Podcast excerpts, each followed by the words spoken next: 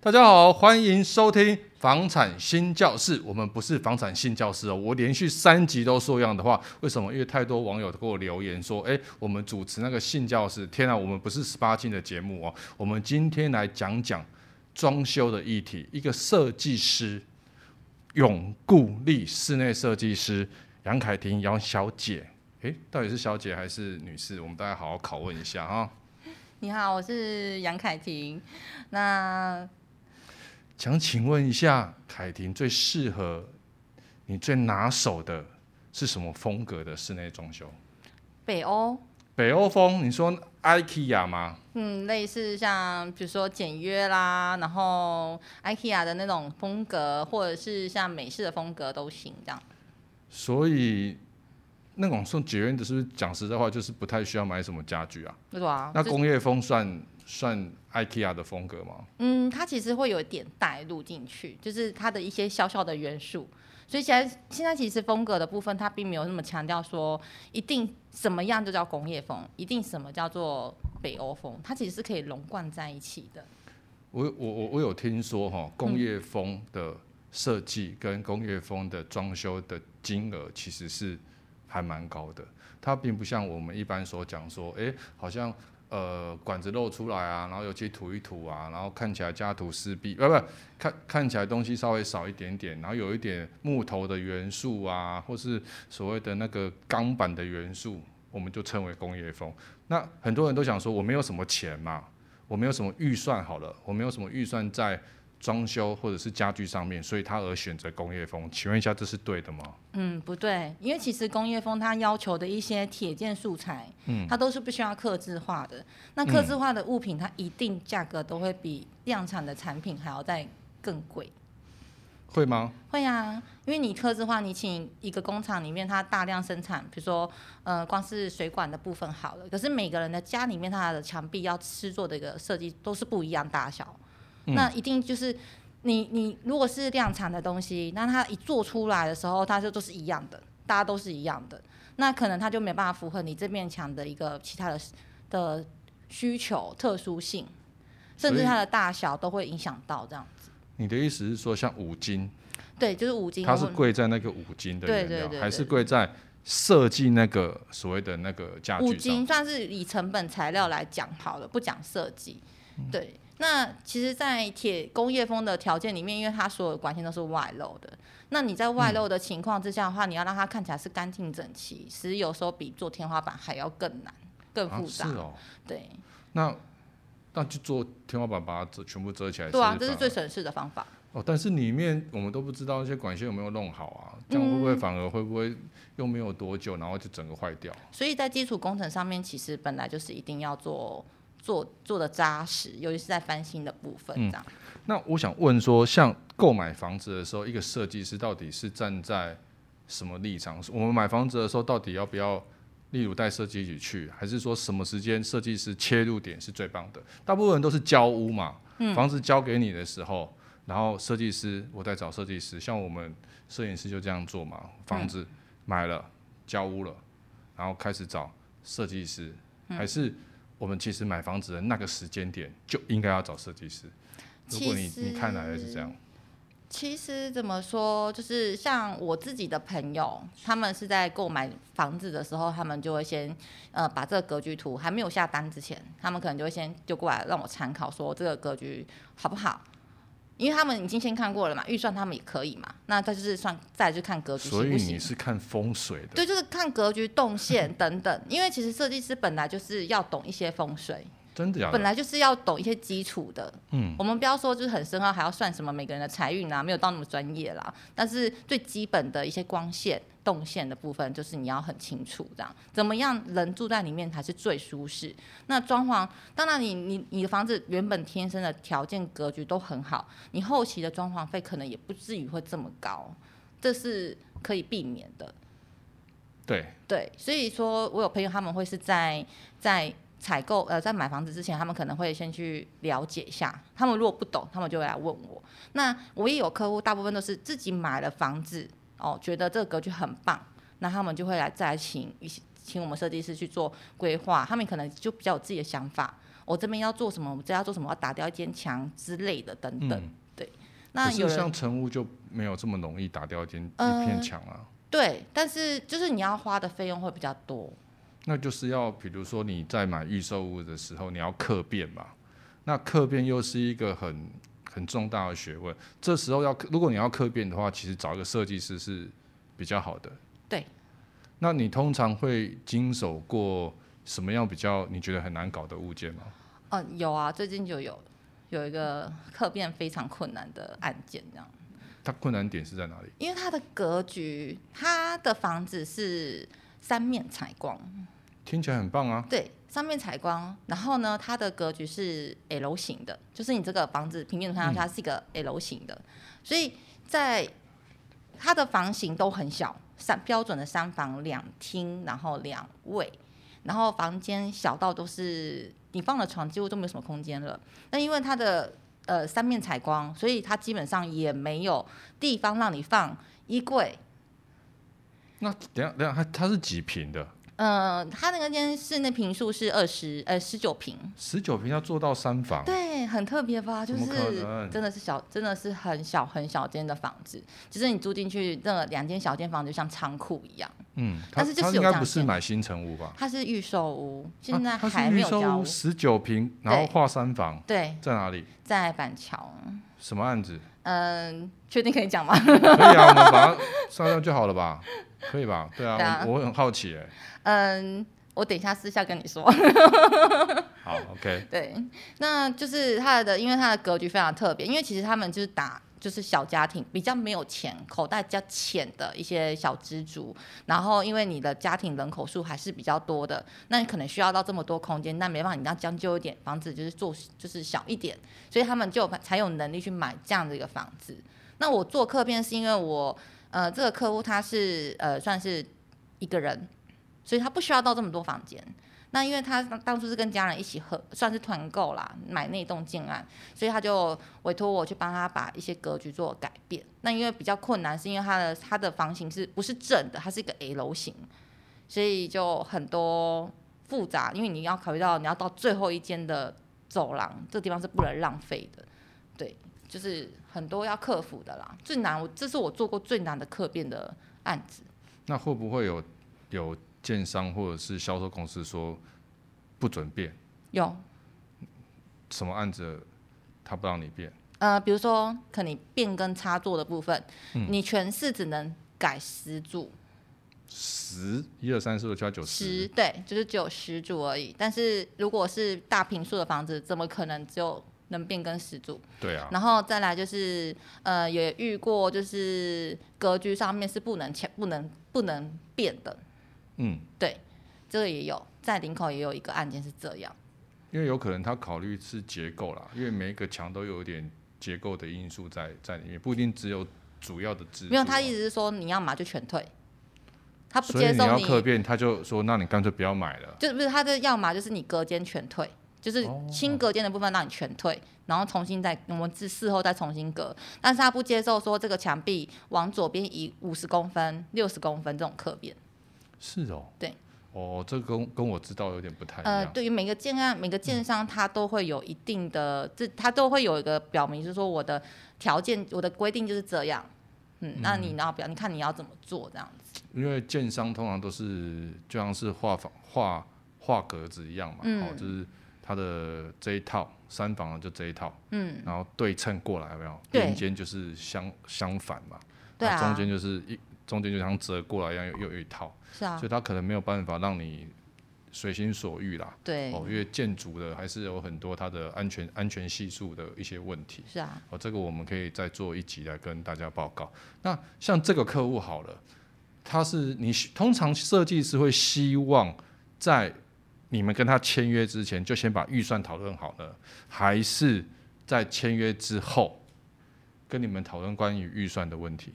嗯，其实我们会比较希望客户在跟我们一开始跟我们洽谈的时候，就先准备好在他的心里面的预算，他的装潢预算，就是应该这样讲，他要搬进去里面，他总共需能花多少钱？嗯，对，比如说我要买家具、家电、冷气这些东西，那我要搬进去，我口袋里面到底有多少钱可以去运用？那我们会希望屋主一开始的时候先表明，那不要说等到就是设计师都、哦、把你的需求都画的都都都弄出来都整理好了，结果发现口袋没有扣扣，那就是浪费我们双方的时间这样子。那这样会不会遇到说好？假设我先举个例啦，哈，嗯，好，假设我有二十二十平的房子，我有五十万想要想要装修，嗯，应该是听起来还 OK 然后，一平大概两万两万五嘛。差不多听起来还 OK 吗？不 OK 啊？为什么？我们，因为我举个例啦，好，我们举个例好，那会不会五十万，然后你后来做到一半图画一画的时候，你又跟他讲说要加钱，这边要加五万，这边要加十万，就我本来只有五十万，然后变成搞全部做好，然后变七八十万？其实其实会嘛？不，嗯，一般来讲，我们在做设计的时候，我跟一般客户在第一次对谈的时候，我就会先问说，哦、呃，你的预算大概是不是在哪边？嗯，那。能不能成？我会先听完你的需求嘛，比如说你可能要变动格局，或者说你不变动格局，我可能就是注重是嗯、呃、公共空间，我可能想要大一点，我说我要做个电视墙，我用什么材质，会有个梦想中心里面有个家嘛。那等你表达完这些的时候，我再听你的预算，做不起来，我就会跟你说，你预算跟你的梦想是很大一个差距。你要么就是调整你的想法，就是我做简单化，那要么就是提高你的预算，因为只有这两个方法。一开始就会先表明了，但我们会让这个差距是尽量很接近的，这样才会去着手设计跟报价。嗯，这样这样听起来，你们公司这个设黄设计师是真的还蛮蛮不错的。那凯婷，我想再问一下，说，呃，你们通常都怎么跟一个客户去讨论他？他会讨，他会呃，应该这样讲，他会想先形容出他想要的样子嘛？嗯，那你会怎么去跟他讲说，你应该要花多少钱可以达达到这样子的的规模？因为有些大部分的消消费者都会觉得说，我要花很低的价钱，但是有很高的享受嘛？那你们会怎么去沟通这件事情？嗯，其实会比较，我们我们我比较单刀直入啦，就会直接跟他讲说，你要用三十万去买到一个一百万的装潢是不可能的事情。嗯，可是我。我们没有，我们不知道一百万的装潢是，就这样的装潢我很喜欢啊。可是我不知道原来他要花这么贵，我们不知道那个 budget 在哪边呢？我知道，我懂你意思。嗯、那你所以一开始的时候，我们会先面谈，在第一次见面之前，我们先请屋主他们准备一些他们心目中他喜欢的照片，比如说他呃理想中的一个，就是他们因为网络上面有很多装潢的。的照片，他可以把它拿出来。嗯、我喜欢这个颜色，我喜欢这个色调，我喜欢这个布置。那我们大概就到现场去丈量完之后，大概就可以知道它这个样的价格会落在哪个位置、哪个区间。那就会跟他说，嗯，如果屋主真的心里没有一个底的话，嗯嗯嗯嗯嗯。那你也知道，现在很多，你刚刚有提到网络上嘛，现在非常多照片。好，刚才所讲，我讲的骗是骗人的骗，好，很多照片，那。这个也很难应对啊。嗯，对啊，网络上其实有很多那种就是三 D 图，你对啊，那个做的很像真的照片。嗯，对，但是其实你在网，其实我们只能说，就是在网络上你看到很美丽、很漂亮的装潢，那个都一定是好几百万以上的。嗯嗯。对，所以我们就是走简单风，所以我这边也会，就是像我们在讲的时候，我们也会提供一些，因为讲大家都听不懂。所以我们也是会准备一些照片，就说你的风格可以简化成这个样子。哦，对，就是还是会拿一些东西让你去去感受一下。那但是我们因为我们在丈量完之后回去，第一件事情就是会画三 D，所以客户跟我们第一次见面的时候，对，第二次见面的时候也会在看到一个我们的房子完整是完工后一个实际的样式，嗯，然后再对应它的报价单。这样子他就知道很清楚，说我就是做这样子要花多少钱。嗯、那如果当然有超过的话，他再依照就是，比如说我们可能这个这个墙面就不设计了，留白或跳色，类似用这种方式再把降预算再降低一些。懂意思？那我我可以问一下，说像你们公司呃永固力室内设室内设计嘛，好，那以你自己。为主好了，凯婷，你自己为主，你会你的步骤是怎样？你可以跟我们讲吗？因为你刚刚有提到说，诶、欸，第一次见面跟第二次见面嘛，嗯、那可以跟我们听众讲说，正常的一个跟室内设计师沟通的有一个流程吗？有一个 SOP 的流程吗？嗯、呃，其实会希望屋主先做好功课，比如说我在买了这个房子一个格局的时候，其实呃，大部分建商其实都会有样品屋啦。那如果假设你买的是中古屋，那也就没有了，对不对？那可是你会在你买这间房子，你一定会充满了幻幻想。哦，比如说我这地方我要做什么？哦，这小朋友的游戏室，嗯、对，哦，我的主卧房我想要什么样的风格？那我们会希望在屋主就是他可以把这些想法先理清楚，他想要的东西。那他把这些资料给我们之后，我们在当下会补充，就是比如说，呃呃，家庭的人口数，这间房子有预计要住几年？嗯、那我可能未来的打算要。就是可能我在那边要住十年，或者说我只住五年，我可能就要脱手了。嗯、那这些东西我们都会问的比较详细。那平常的时候，呃，家里面的客人会不会比比较有客人来这边做客？那你的预算是想要注重的着重放在空公共空间，还是放在私人领域？对，这个部分就是我们后面会去补充。这个算是第一步，就是说我们的一个先来沟通这件事情。对。那如那如果双方觉得 OK，达成有一定的共识，嗯、那我们会进到所谓的第二步。那你的第二步大概大概是所谓的签约了吗？还是说会把它我我们所想象的变三 D 出来？呃，对，我们通常我们公司是其实就是先呃见面讨论完之后，我们回办公室会去做一个图面设计。嗯、那依照屋主的需求，然后选定一些暂时选定一些建材。这个时候要先签约了吗？不需要。所以你还没有签约的时候，就可以先出三 D 设计图。对，但是我们三 D 可是三 D 设计图很花时间啊。呃，其实我们的三 D 设计图不像网络上面那种照片，就是渲染图，嗯嗯、那个其实不需要花很多的时间。是是是。对，我们就简单的建模一下，但是让你有一个空间的概念。对。然后。但是它就是一个，就是类似像一个模型，然后让你看到你的家未来是长什么样子。嗯、那我们在第二次见面的时候，我们就会借由这个三 D 模型跟我们手上的一份报价单，跟你解释说你的钱到底是花在哪个位置，嗯、那总共需要花多少钱？那再来就是就金额去做讨论，设计要不要变更，然后最后才会进行到签约的部分。那签完约嘞，就是第三步。施工喽，就施工啦。那签约要。付款怎么付？嗯，签约一般来说都是会分四个阶段，嗯，就是定金，然后再是第一期开工款，然后再是就是按照你你的工期是呃，比如说如果你是有新房子，就会动到基础工程，有水电泥做等等的这些东西，这些我们会按照这个去做一个比例分配。但是签约的条签约的条文跟合约其实都会很明白的详细注载说，你总共大概约。呃，要付这是什么工程？到什么阶段你要付多少钱？然后，然后就是就是一直到施工了，对，施工了，然后到结束交结束完。好，嗯、说到这个交屋的时候哈，嗯，最近哈不是最近，这这应该有半年了吧？哈，在 FB 呃某个什么爆料社团好了，非常红，非常红，好爆料叉叉社团。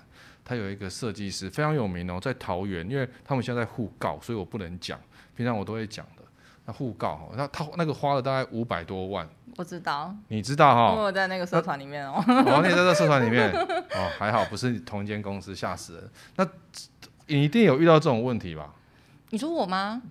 对啊，你们没有遇到过吗？没有哎，我从来没有被客户告过。那那 那通常遇到这个这种状况，假设发生在你身上的话。你们你们会怎么处理啊？就是就是验不验不过啊？其实我会觉得我们永远都不会遇到这个问题耶。真的吗？因为你这么厉害。今天应该这样讲好了，你今天其实只要在签约之前，你把所有事情都交代清楚，嗯，讲清楚，我给你用的是什么东西，嗯、材料是什么，施工图画清楚，你客人觉得没有问题，你就帮他做，嗯，后续的纠纷才不会有，因为。其实我们不太会，不太愿意，就是为了硬要接一个案子，然后去就是哦，就是好像是吹牛的方式，或是用欲盖弥彰的方式，然后去掩饰。嗯、因为其实到后面都会很难很难对客户交代。嗯，就是不是说一个场面话，是今天因为我们公司其实算是家族企业，那如果我抱持着说我做一个案子就是结束了，那。所以爸爸也是做设计师的啊？不是，他是木工师傅。难怪家族企业嘛。对，Okay. 就是反正总而言之，就是我们在就是我们希望是永续经营的，嗯，因为家族企业永续经营，所以在每个案件的时候，我们在做的时候就是要对得起自己良心，不要等到他十年之后来这里说，哎，那个杨先生他女儿做那东西真的是不行哦，这样不太好，所以我们也不是一个壳，就是公司的壳，我们其实是有工厂，就是在坐落在某个地方，那个也搬不走，所以它就是一个实实在在的一个公司在那个位置，那做不好人家来砸鸡蛋。公司开多久了？我们今年第十年。哇，那也那也。也是蛮历史悠久的，就是、十年算蛮老品牌的了。哦，对啊，其实有一段时间了。嗯，对嗯，那你你有写一个问题哦，我、嗯、我我自己真的觉得蛮好玩的。你说网友的装修经验比设计师的建议还实用，这个这个是什么意思？应该是这样讲。老师，你们常常被人家网友在那边也。不是不是不是不是，应该是这样讲说，就是我们有有有时候遇到一些比较年轻一点的客群，那装懂网友就是装懂，对，他就会在网络，他会先问你一个问题，然后呢，问完之后，他会在网络上面可能某个社团或者 FB 什么平台的部分，他可能又在问了一个问题，那他那当然就会有些网友就是会给他个答案嘛。哦，就是自问自答，或者是网友问，然后别别的网友又回答。对，就类似他们可能就是会质疑你，然后质疑设计师的话，然后再去网上就去问寻求其他人的意见。但是其实他往往你会你在那个社团里面会看到很多人发文说，哎，我的设计师帮你做，帮我做这样子到底行不行？可是下面其实他们有些人会攻击，有些人会留下不友善的建议。其实我们在站在旁边在看那些东西的时候，会觉得，就是你这么的不相信你的设计师，还要在这网络上面去问这些跟你没有关系的人。我懂了，因为讲难听一点，他就是怕你赚太多了。嗯，对不对？其实有的时候，像我们也会有看到，像因为我有在那个社团嘛，嗯、也会看到有些屋主他们会把自己的报价单丢到上面去问人家价格。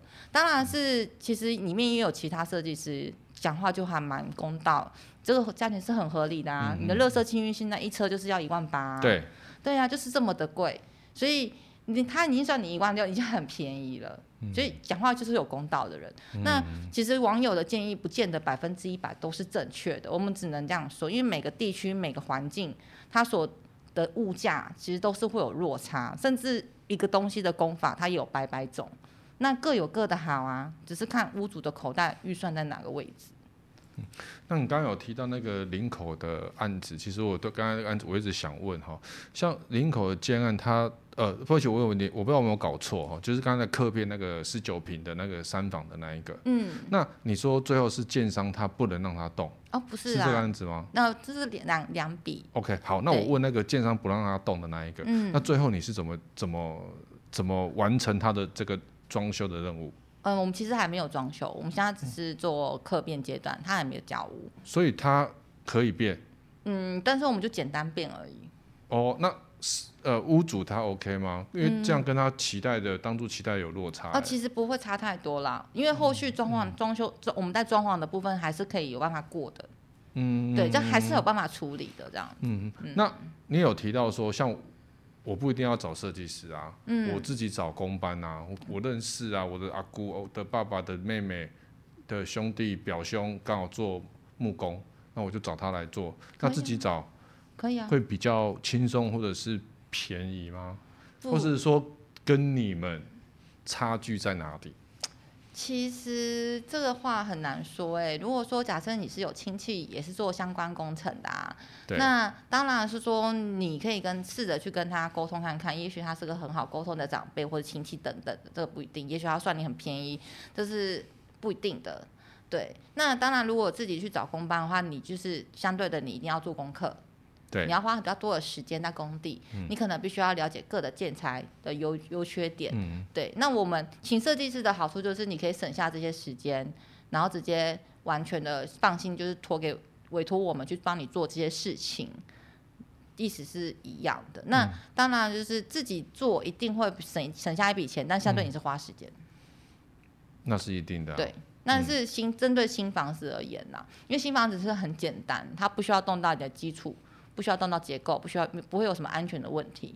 但是如果是老屋翻新的话，会比较建议请专专业的装修团队，因为它有太多种工种要需要需要互相去配合。比如说你要有漏水问题，你有电要配的问题，对那对这些水电的部分，还有你格局如果有变动的话，它会有一个呃，比如说它是结构墙能不能打，这个也是一个问题。对，这个就很麻烦啊。其实这个不是每个人都懂啦。对，其实像。呃，我们其实我我自己在那个明年年底也有一个房子要要叫交屋。其实我现在就一直在为什么邀请，我都会问一些设计师说，诶，那我到底什么时候要找你们来啊？我像我刚才前面的问题，就说我什么时候要找设计师？那是事后交屋再找，还是现在我就图给你？那他现在已经盖到超过。也差不多快封顶了嘛，所以他其实我买的是低楼层啊。嗯、那我觉得最后一点时间，说我想给呃杨设计师室内总监这边，我给你简短的时间，让你好好介绍一下你们公司跟你擅长的北欧风，那 OK 吗？你们公司是做室内设计装修，擅长北欧风，预算可低可高，为你量身制定做哦。那透过我们。房产新教室还有五千块的折扣，可以吧？可以，你都跟你讲，嗯，可以。哎、欸，我跟你讲，我们下一集是欧德，哎，欧德直接开那个折扣码给我们，哦、你要不要趁这个时候跟我们 feed 合作一下？你说欧德吗？欧德承德店，嗯，我现在都可以讲出来了，真的，承、嗯、德店的也是室内总室室内设计总监，嗯，他给我们网友一个非常大的一个优惠，嗯。快点！所以我就是现在释出一个优惠档。对，我就是要凹一下。那、欸、我们真的没有 say 过哦。哦，那就是设计费减半。哇，天哪！哎、欸，我们真的很谢谢我们这个永固力室内设计装修设计总监杨凯婷杨小姐。只要透过房产新教室来找我们永固力的网友们，我们的设计费都打八折哦。记得我们所有的节目都会放在房产新教室的 FB IG 追踪订阅起来，还有我们地产导游跟私房人物，谢谢大家。